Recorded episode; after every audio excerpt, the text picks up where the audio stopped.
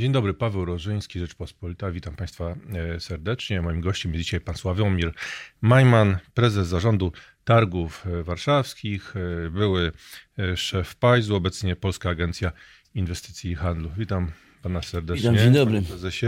No, będzie pan musiał odwołać jakieś imprezy targowe?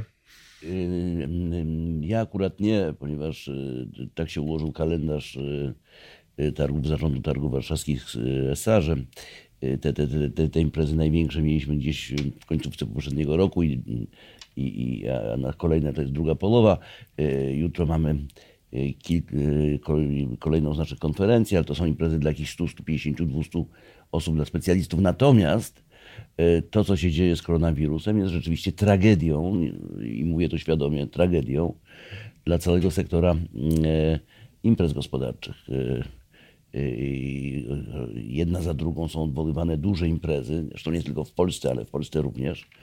Y, problem polega na tym, że większość organizatorów targów międzynarodowych, większość organizatorów eventów to są stosunkowo niewielkie przedsiębiorstwa z, nie, z niedużym zapleczem kapitałowym. A kto ma płacić wtedy właśnie? I, i, i odwoływanie y, no, z takich najbardziej spektakularnych wydarzeń tego tygodnia to jest odwołanie słynnych, jedynych na świecie targów bursztynu w Gdańsku, Amber Eve, czy przesunięcie ich na inny okres, przesunięcie kawaliady, prawda, duże imprezy odbywające się co roku w kilku miastach w Polsce, organizowanej przez Targi Poznańskie i tak dalej, i tak dalej. Tych imprez będzie odwoływanych coraz więcej.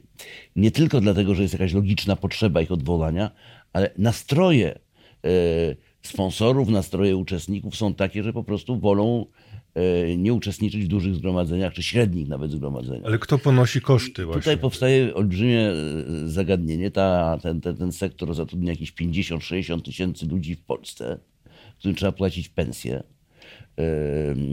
Część przedsiębiorstw zajmujących się organizacją imprez zwróciła się już do Ministerstwa Rozwoju, żeby no, po prostu coś wymyśleć. Znaczy, na przykład, nie wiem, uruchomić jakieś szybkie kredyty z BGH, żeby utrzymać samoistnienie tej, tej, tych, tak. tych, tych przedsiębiorstw, płynność finansową, e, czy, czy, czy czasowe zwolnienie z CIT-u. E, e, I, i, ale, ale, ale, ale żadnych rozwiązań dalej, dalej nie widać. Ale poza tym, bardziej, że... że... Bardziej, że gdyby, gdyby to było górnictwo, czy to było hutnictwo, czy cokolwiek innego... To takiego, się pieniądze znalazły. Takiego, takiego, takiego dużego i ciężkiego, to by się jakieś pieniądze znalazły. A to jest takie dość efemeryczne. Organizacja targów, organizacja konferencji, jakieś eventy firmowe, turystyka. No to, to, to w naszym przekonaniu nie są to e, sektory ważące dla gospodarki narodowej, a wręcz przeciwnie. One, one są istotne dla gospodarki narodowej. No tak, ale wspomniał Pan o, o firmach, które organizują. Pan akurat tutaj ma sporo szczęścia. Natomiast e, czy czy jeśli chodzi o koszty pokrycia tych strat, no bo ludzie tam wynajmują stoiska i tak dalej, no to jest bardzo złożona sprawa. Czy oprócz tego, że firmy muszą utrzymywać personel, prawda, który no, nie, nie, nie, nie, nie, nie organizuje, nie obsługuje tych targów, to oprócz tego są jakieś inne e, straty, na przykład, nie wiem, trzeba zwracać pieniądze, trzeba płacić jakieś odszkodowania. Czy od tej strony jest zagrożenie? Ja myślę, że tego zagrożenia nie ma, no bo trudno płacić odszkodowania z tego powodu, że, że wybuchła grypa, prawda? czy rodzaj y, epidemii. Natomiast, natomiast najgorsze jest to, że jest cały ten łańcuch dostaw, bo to jest łańcuch dostaw. To mhm. są firmy, które coś projektują, to są firmy, które coś budują, to są firmy, które wynajmują obiekty, to są firmy, które zatrudniają ludzi na, na, y, do, do jakichś prac czasowych. Cały ten łańcuch dostaw nie zarabia pieniędzy, a ponosi pewne no, dość znaczące koszty stałe.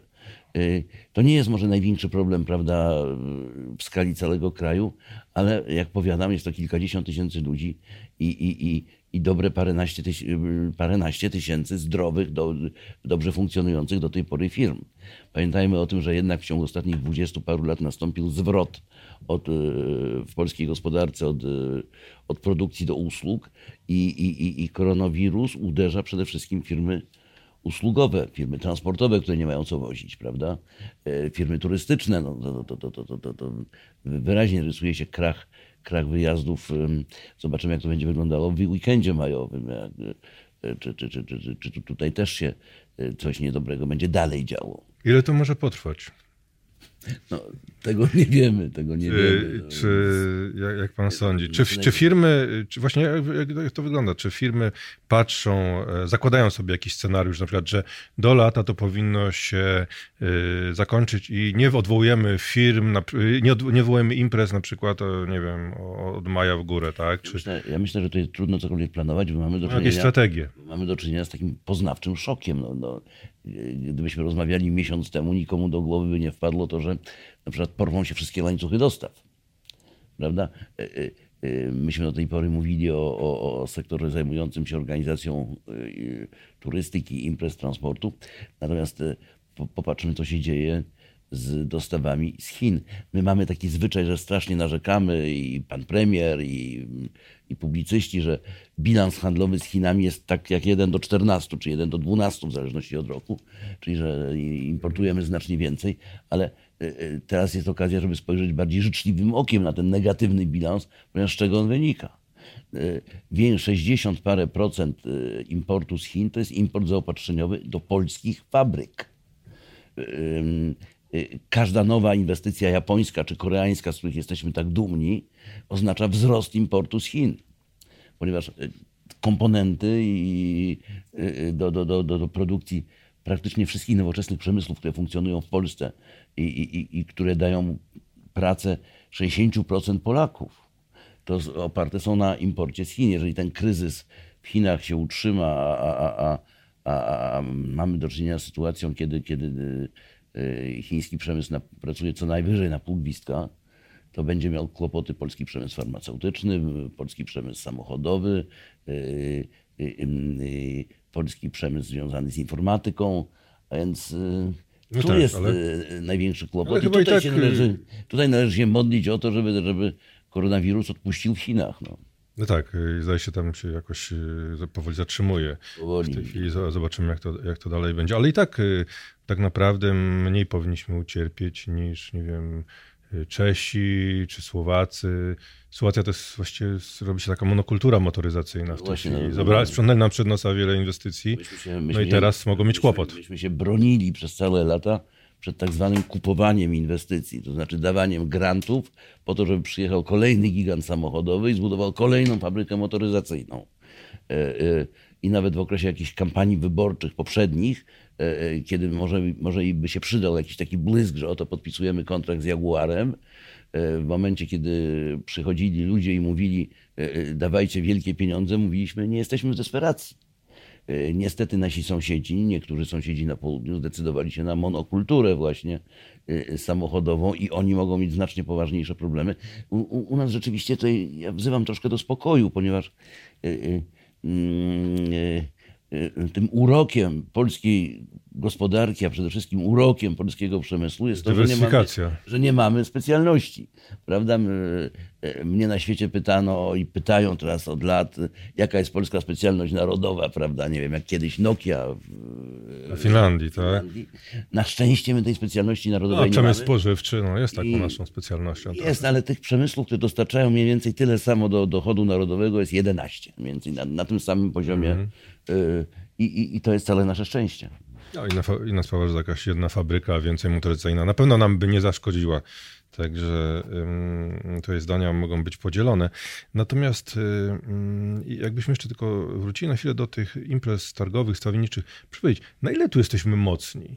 Czy, jest, czy, czy może, możemy iść w kierunku Niemiec, które są naprawdę potęgą y, wystawienniczą, targową? Y, no, ja się targami zajmuję, strach powiedzieć, ponad 30 lat z przerwą na dziewięcioletnią na, na, na, na, na Agencję Inwestycji. Y, otóż polska gospodarka jest y, chyba właśnie jako druga po niemieckiej, najbardziej w Europie zorientowana na targi, co oznacza, że y, bardzo dużo, zresztą to wynika z badań, bardzo dużo biznesu rodzi się podczas imprez targowych i, i, i, i mm, takie krakania sprzed kilkunastu lat, że, że, że internet, że mhm. inne środki komunikowania zabiją to, zabiją tak. Mhm. kompletnie się w Polsce, zresztą w Europie całej też nie sprawdziły. I, i, rzeczywiście, jeżeli nas porównywać z Niemcami, to oczywiście statystyki są znacznie mniejsze, natomiast jeżeli porównywać znaczenie, jakie się przywiązuje do udziału w w imprezach targowych, no to ono jest w Polsce dość potężne. No to w kontekście koronawirusa chyba nie jest dobra, dobra informacja. Jest dobra informacja, no ale, ale, ale, ale, ale no, no, no, no, wszyscy wzywają teraz przedsiębiorców, żeby przechodzili, ich pracownicy przechodzili na pracę zdalną. To nie jest takie proste polska gospodarka nie jest aż tak nowoczesna i nasze nawyki nie są aż tak nowoczesne. I organizacja pracy przede wszystkim w przedsiębiorcach nie, w przedsiębiorstwach nie jest taka, żeby, żeby z taką łatwością prawda, przechodzić na, na, na, pracę, na pracę zdalną. Więc to znaczenie kontaktów personalnych w polskiej gospodarce i przy produkcji w kraju, i przy eksporcie jest wyjątkowo duże. Jest wyjątkowo duże, to bardzo ciekawe. A proszę pan, proszę powiedzieć, tak właśnie rozmawiamy o tej naszej ekspansji gospodarczej, promocji, którą zajmował się mm, właśnie za pana czasów PAIS, obecnie y, PAIH.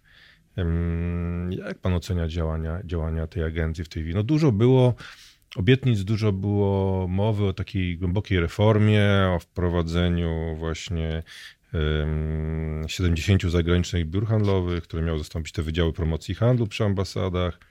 Teraz mamy informację, że e, w parlamencie znajduje się projekt ustawy, która przywraca stanowisko radcy handlowego, czyli jakby jest, e, teraz jakieś działania są, nie wiem jak to nazwać, odwracające e, tamte reformy, czy, czy uzupełniające je. No, co się właściwie dzieje?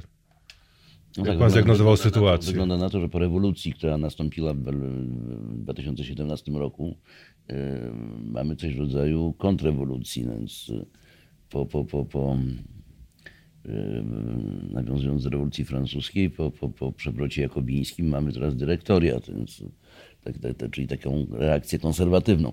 Znaczy, ja, ja, ja się yy, niechętnie wypowiadam na temat Polskiej Agencji Informacji i Handlu, ponieważ spędziłem tam 9 lat jako i szefy mamy. No to powinien pan, bo ma pan wiedzę, aby to ocenić. Nie chciałbym się teraz mądrzyć, będąc już na zewnątrz. Ja myślę, że tak, dokonano dobrej rzeczy, mianowicie zlikwidowano Wydziały Promocji i Handlu, Wydziały Promocji Handlu i Inwestycji przy ambasadach. Ja tutaj nie chcę nikogo dotknąć, ale były to mało użyteczne dla biznesu, urzędnicze, zbiurokratyzowane struktury e, e, e, bardzo często trafiali się tam ludzie entuzjaści, ludzie, którzy coś mhm. robili bardzo, bardzo fajnego, ale nie dlatego, że system to wymusza, ale dlatego, że oni byli po prostu tacy, którzy byli fajni, nie mogli usiedzieć na miejscu.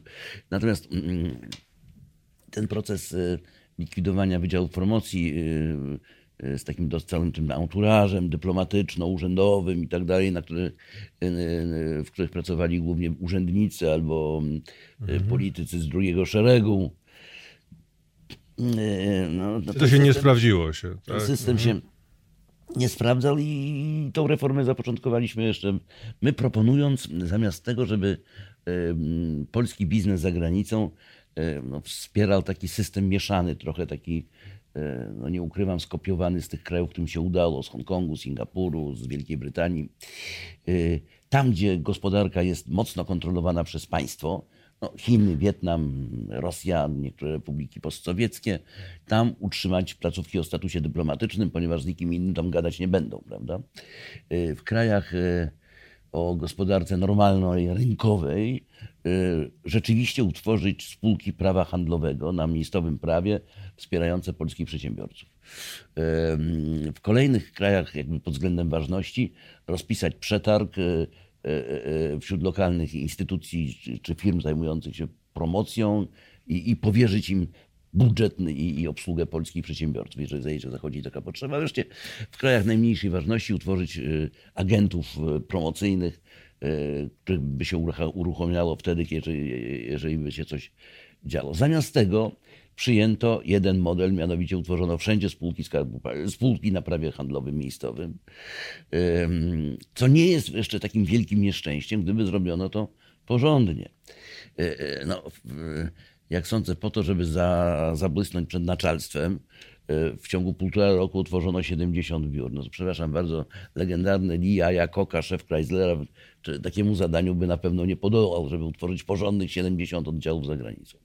Ja, myśmy, myśmy zawsze narzekali, przedsiębiorcy narzekali, że potężne Chiny obsługuje w dawnych wydziałach promocji i handlu 10 osób, no to skutek jest taki, że w tej chwili e, potężne Chiny obsługują dwie osoby. A w Pekinie w ogóle nikogo nie ma, bo ktoś doszedł do wniosku, że, że, w Pekinie czy, czy, czy w Berlinie nie ma biznesu, prawda?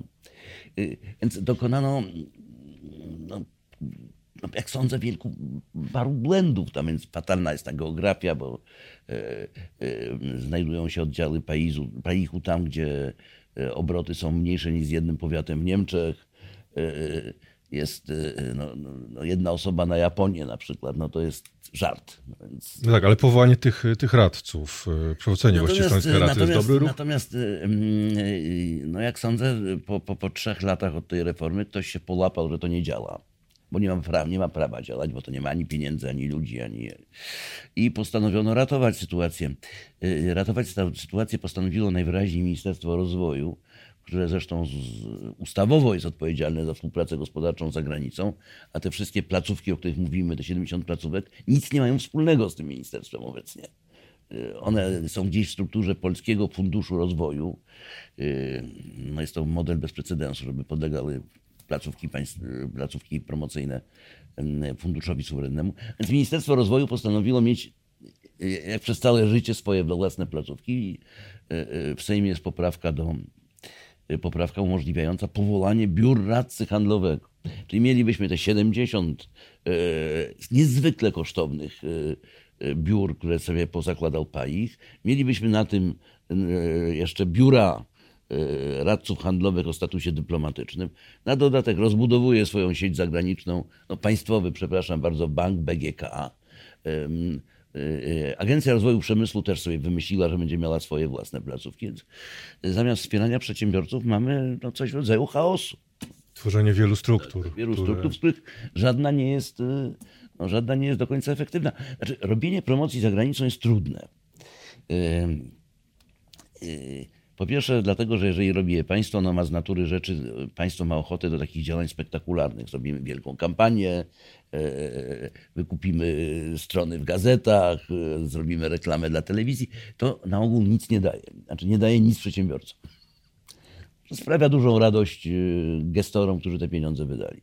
To może wyjazdy takie z biznes, urzędnicy, które ja myślę, miały miejsce wielokrotnie. Ja myślę, że taką, ja myślę, że takim... Co jest najskuteczniejsze? No, informacja. Y, y, my nie mamy porządnych baz danych o żadnym kraju. Dostarczanie informacji tym, którzy chcą tam wejść, inwestować, sprzedawać, tak? Informacja i matchmaking. Jeżeli ja przyjeżdżałem do jakiegoś kraju, spotykałem się tam z radcą, który znał mniej osób, siedząc tam trzy lata niż ja, będąc tam tydzień, no to ja już wiedziałem, że tam nic nie załatwię. Idzie o to, żeby siedzieli tam ludzie, którzy po prostu znają ludzi i wiedzą, do kogo zadzwonić. Dziękuję bardzo za rozmowę. Moim gościem był pan Sławomir Majman, prezes Zarządu Targów Warszawskich, były y, szef Paizu, obecnie Polska Agencja Inwestycji i Handlu. Dziękuję bardzo.